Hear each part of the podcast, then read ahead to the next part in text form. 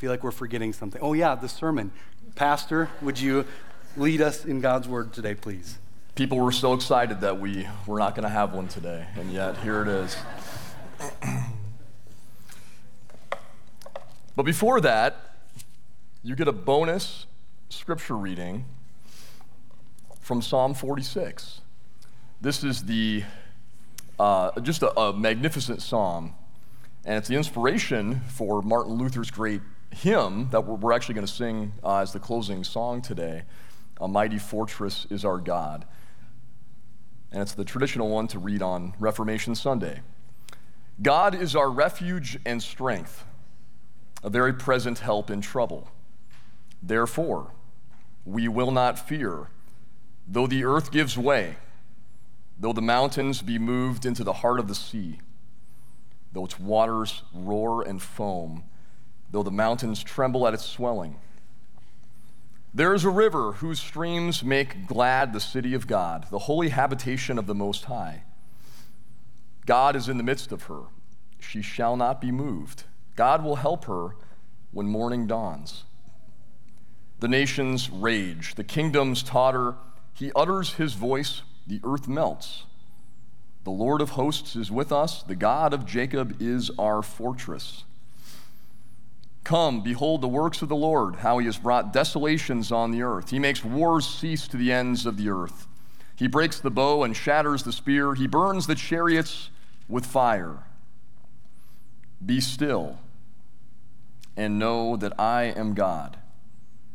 I will be exalted among the nations, I will be exalted in the earth. The Lord of hosts is with us, the God of Jacob is our fortress. I'm wondering if we have any HGTV fans in the house today. Identify yourselves by raising your hand. Okay, we have a few. That's okay. You have some homework to go check it out. HGTV, it's a, it's a wonderful channel, a hidden gem among all the endless cable options. Uh, my wife and I used to watch it all the time back when we had some free time before children. It's a, it's a pretty fun channel, though, because a lot of times you can live vicariously through other people. Because you can find your dream home through someone else. You can also go through all types of different DIY projects, remodeling, renovations, without personally experience all of the hassle and the stress that goes with those things. And you can just watch them from the comfort of your own home. Now, there's one show on HGTV that my wife and I uh, especially really enjoyed watching, and that is called House Hunters. Anybody, please identify yourself as a House Hunters fan. Okay, awesome show. Yeah, awesome show. I, I, don't. I think it's still on. Hopefully, it's still on. But the, the premise is that a family is trying to find their new dream home, some, a, a home that's going to meet their needs better than the current home that they have. So they engage a real estate agent and they take them around town. And usually they, they show them three different options. And you, the viewer, get to be a fly on the wall looking at the homes and hearing their conversations about all the pros and cons of this home versus this home versus this home and trying to find out which one is going to be the right one for them. Uh, it, it's, a very, it's a very fun show, especially when you're, if you're competitive like my wife and I were, and you would uh, keep track of who guessed the right house first. I stopped keeping track though because she was just crushing me. Uh, so don't even know why I brought it up.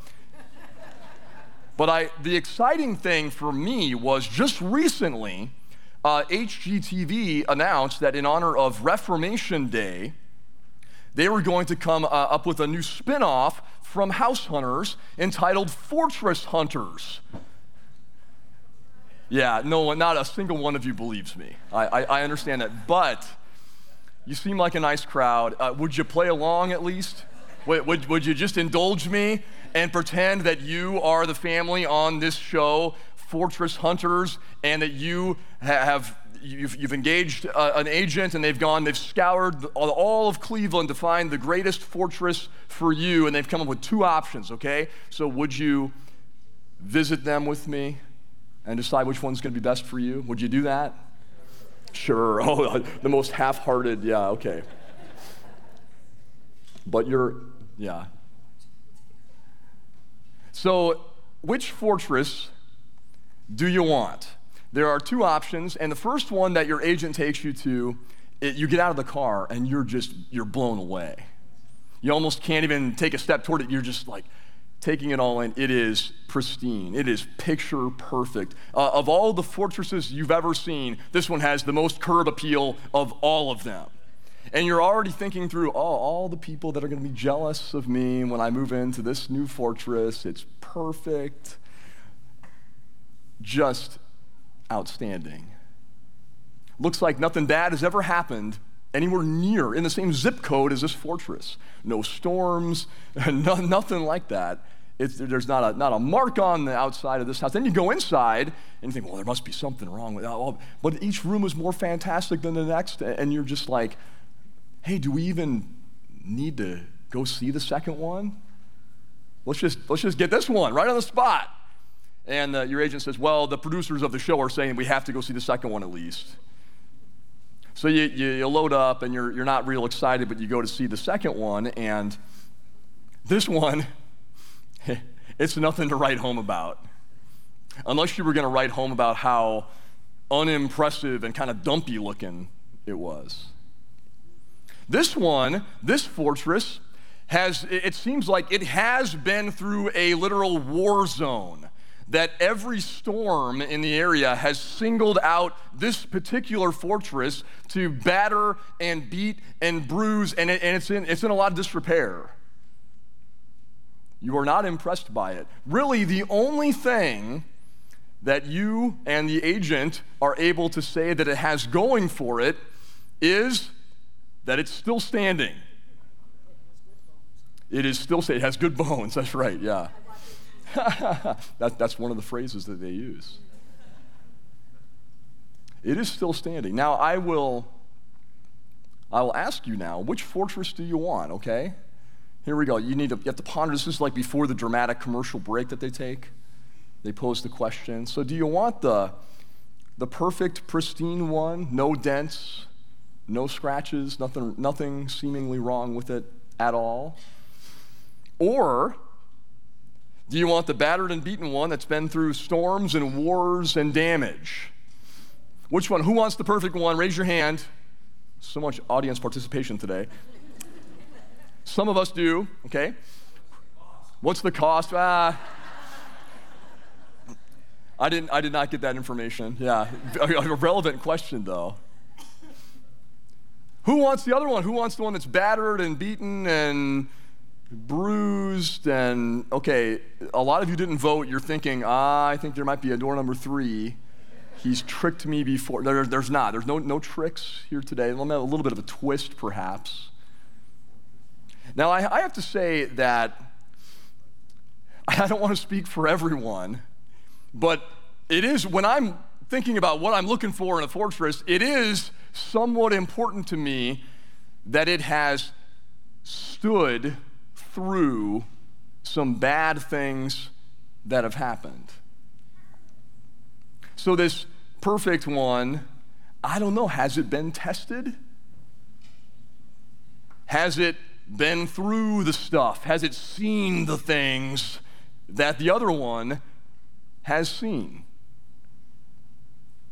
This one that's not looking so great, oh, it's, it's seen some things, it's been through some things, and it is still standing strong. So I know for myself, it's a pretty important detail if I'm in the market for a fortress. Now, here's the old Jesus twist here. some of you have already anticipated it because you're a smart crowd. The battered and beaten fortress is Jesus. He is still standing strong and he is inviting you to take shelter, to take refuge in him. Because Jesus, as we know, Jesus did not get scared off by the trouble and the storms and the wars and everything, all the chaos and the terror of this world. He went right into it. And he faced the very worst that Satan and his sinful world could throw at him, and he withstood it. We know that Jesus, on his way to the cross for us, he was battered and beaten and bruised, all kinds of suffering as he ultimately died on the cross. But he, but he rose again, didn't he? And he has come through, he is standing strong. Although, as we've been talking about, he still wears literally on his body, even today. The risen Jesus wears those scars, evidence that he has been through things for us. You look at his hands and his side and his feet, he's got the scars of his suffering, things that he went through so that you and I would not have to go through them. And here he is, standing strong, your mighty fortress, your very present help in time of trouble. And he says, Come and ride out the storm, ride out the war with me. And yet, we still sometimes we look at him and we kind of turn up our nose and we go back. We, we, want, we want the pretty one. We want the picture perfect one. And so I think the, the, the difference is, is pretty simple. You've either got your mighty fortress, God Himself, Jesus, our Lord and Savior, or you've got the one that we have built with our own hands. So, you know, we all know that we need some kind of shelter from this world.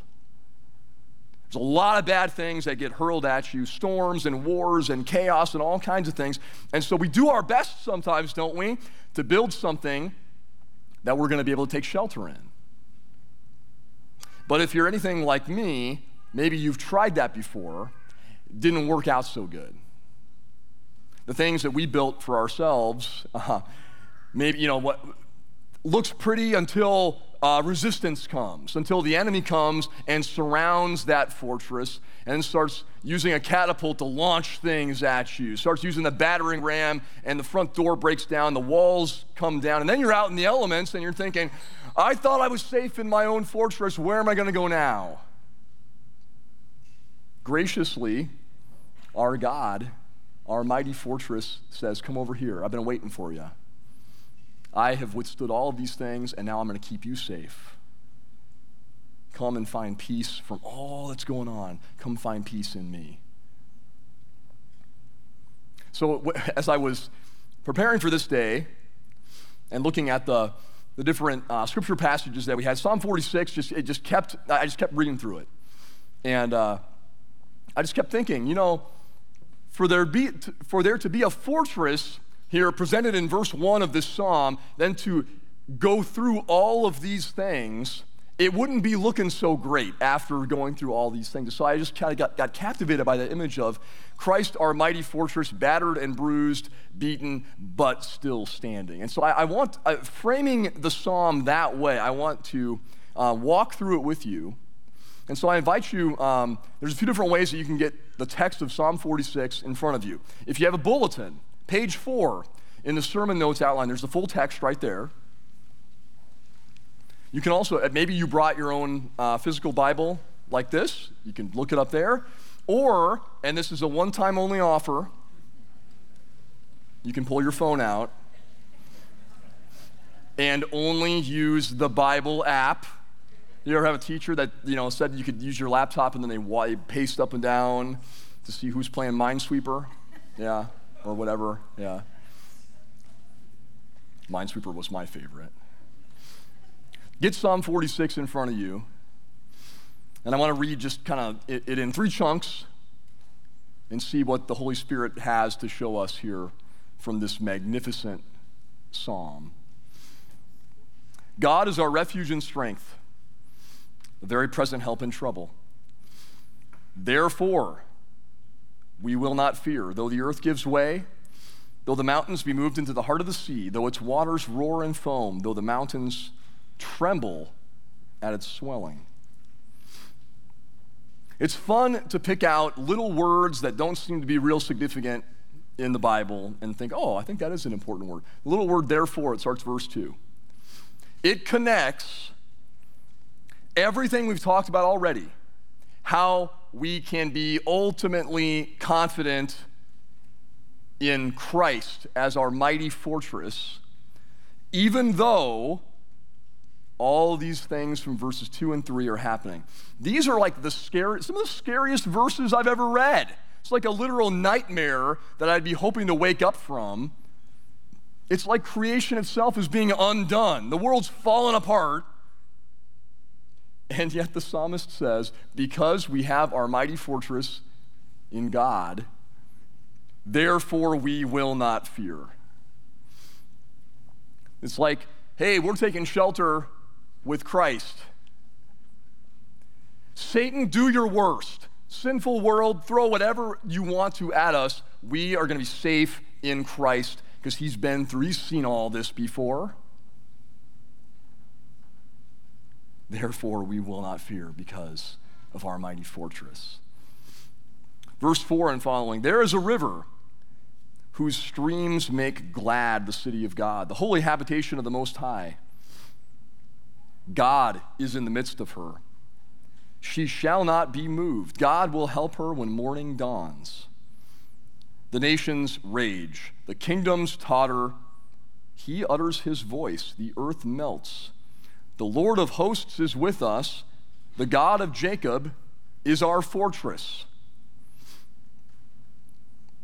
Verse 4 introduces a new source of water that is a lot calmer than the water that we read about in verse 3, isn't it? This water is peaceful and life giving rather than the roaring and foaming, scary, chaotic water in verse 3. Now, I hate to tell people what they should be thinking, but I'm going to right now. Because I believe in verse 4, this river that the psalmist brings up is supposed to be making us think of another river that is mentioned elsewhere in Scripture. In fact, it's, it's from a passage that wasn't even written yet when Psalm 46 was written, but you know, there's this cool thing where God sometimes gives visions of future blessing and hope to his people, even who wrote down his message. So I think the writer of Psalm 46 had this image actually from the very last chapter of the Bible. Revelation, we get scared by Revelation sometimes. This is not a scary verse. Revelation 22, verse 1, it says this Then the angel showed me the river of the water of life, bright as crystal, flowing from the throne of God and of the Lamb through the middle of the street of the city. This is the city where God is dwelling. This is where God, God has inhabited the city to be with his people. This is the new Jerusalem from Revelation. God is with her. She shall not be moved. And this river is life giving, it is nourishing, it is peaceful, it is calming to God's people. Very different, very, very contrasting from the water from verse 3. Sometimes water can be very chaotic and, scary in the scripture as an image, or, or it can be like this giving peace. Have you ever had uh, this, this line right here, too, in, at the end of verse 5? God will help her when morning dawns. Have you ever had a night that was so dark, so long, that you just, you were just yearning so strongly for the morning? for the sun to come up. Because maybe there's some help. Maybe, maybe even just like kind of symbolically, you were waiting for, for the sunrise, a new beginning, some kind of hope. Well, I think that's what's happening here. If you're in the midst of all these things, you are longing for the morning. And again, I think this, this has us pointed toward Revelation, the very end, because we know that throughout life there's going to be a lot of mornings between now and the very end where God is going to come through, where He's going to bring us hope in the morning. But we should be thinking also of the last day, the final morning that will break, that will, that will dawn when Christ Jesus Himself will come back and He'll restore all things back to the way they should be. He will usher in He'll, he'll replace all the chaos and the terror, the war, the storms with peace that doesn't end. We long for the morning. We know it's coming, as God has promised. Verse 6 gets a little chaotic again. The nations are raging, the kingdoms are tottering, and then God speaks. He utters his voice. And we know that God's word is powerful. He speaks and things happen. We're, we're, we've been living at the end of the Bible, Revelation right now. We're going to go back to the, the very first chapter of the Bible, Genesis 1. We see God speaking his creation into existence. He takes things that are very disorderly and chaotic and he speaks, and they're just as they need to be. They're very good. But also, we experience that ourselves whenever God speaks his word of forgiveness for us. When we're feeling the burden and the guilt of our sin, maybe we even, like Jesus said in John's gospel reading earlier, we, we might feel like we're enslaved to sin. We can't get out on our own. And God speaks his word of forgiveness, and you are set free. The chaos is gone. You are set at peace. Order is brought. A right relationship with God is brought just by the very word of forgiveness that Jesus speaks to you. God speaks, and things happen. And then verse 7 is a refrain that we have. You'll see it again in verse 11. The Lord of hosts is with us. The God of Jacob is our fortress. Again, we had the little word therefore in verse 2. We have the little couple words with us.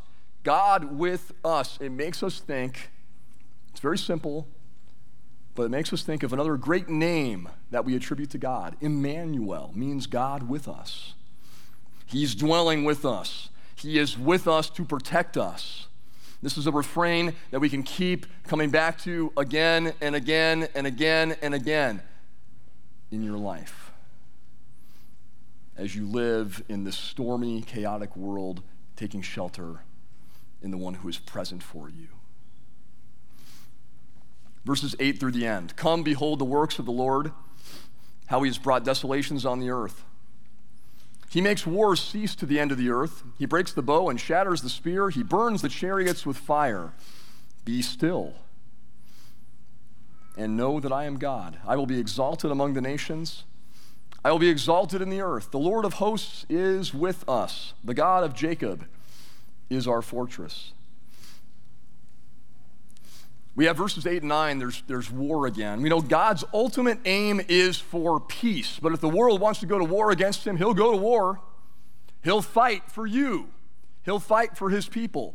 But once he's defeated his enemies, once he's ushered in peace, there's no need for anything to do with war, no need for any weapons. So he says, the bow and the spear and the chariot, we don't need them anymore. Get rid of them, destroy them. There's no need. It's just an era of eternal peace for God's people. And then he says, Be still. And this is a wonderful, uh, some of you guys, I'm sure, have this verse, Be still and know that I am God, displayed somewhere in your home, or, or it's just a favorite verse of yours. And we love, there's different ways to interpret, you know, the meaning of it. We love to be the recipient of that, right? Be still. So that you're sitting there in the midst of all kinds of swirling chaos in your life, and you hear, Be still from God. Know that I am God. Know that I am in control. Know that I am in charge. I will be exalted. I will be victorious, and you will share in that. Be still and know that I am God. But let me offer you another way to take these words, an alternative. And I think that you know God's operating on such a, a high level that He can make that both these things be true at the same time. What if He's speaking to His creation? What if the creator and Lord of all is saying, Be still to the parts of his creation that are, just, that are acting up, that are being a little unruly, they're not doing what they're supposed to be doing? Can you think of a time when, when the creator of all things said these types of words to his creation? I, I'm remembering a sleeping Jesus in a boat in the middle of a very scary storm surrounded by very scared disciples. Wind going crazy, the waves sloshing around. They think they're going to die. Jesus wakes up and says, Peace, be still. Wind and the waves, they get right in line. They obey their master. I, I think part of this too, we, we, can, we can receive the be still, but I think that God speaks this to his chaotic creation and restores peace and order. Be still. And then that refrain one more time a reminder again and again that God is with us. He is our mighty fortress. Do you still remember that you're on this show? Fortress Hunters? The dramatic commercial break is over, and you have to decide. I mean, the, the choice is obvious, right? That perfect looking one that we've built, it, it's just not going to last. It hasn't been able to endure the things that that battered, beaten fortress is that is still standing, that's been through the storms and the wars for you. And that battered and beaten fortress is your mighty fortress. It is your God, it is your Lord and Savior Jesus. And in the midst of all the chaos, all the scary things that, that, that this world and your life maybe has in it right now, God invites you again and again to come and take shelter with Him. He is your mighty fortress. Would you pray with me? Almighty God, thank you for being our fortress to take refuge in through the storms and the wars and all the things that are scary and try to take our peace away. Help us again and again to take refuge in you and to know the peace that only you can provide for us. In Jesus' name, amen. As we prepare to go out from here, I invite you to stand. We're going to sing, we're going to sing a mighty fortress here in just a minute. But, we, but before we do, receive the blessing that our God gives to you. The grace of our Lord Jesus Christ, the love of God the Father, and the communion of the Holy Spirit be and abide with you all.